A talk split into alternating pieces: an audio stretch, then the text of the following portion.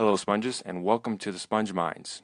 I'm your host, Dominic, and here we talk about a variety of things that soak up your mind. In today's segment, we will analyze the college student debt epidemic.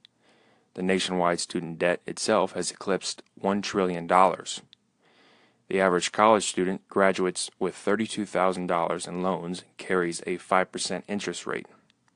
The average default rate is 11.5% and will likely climb due to for profit colleges. Most students typically pay $350 a month, a large sum of money compared to student incomes and salaries. Now, many students and graduates have succumbed to the idea of never getting out of debt, a dismal reality that prevents investments in leisurely activity. To top it off, student loans are unforgivable and cannot be filed for bankruptcy.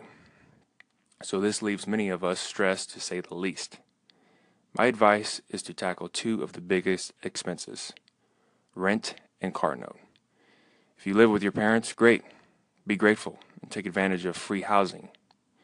If you have a $500 car note on a Dodge Challenger, you're confused. Trade it in for a used 1980 Honda Civic that gets you from point A to B. For the longest time, I drove a busted up 1997 Saturn.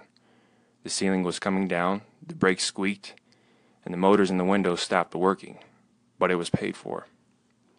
The key is to have a minimalist mindset. Many people have overcome their debt, and so can you. Take a few minutes to soak up the advice for yourself, provide a personal analysis, and tell us what you think.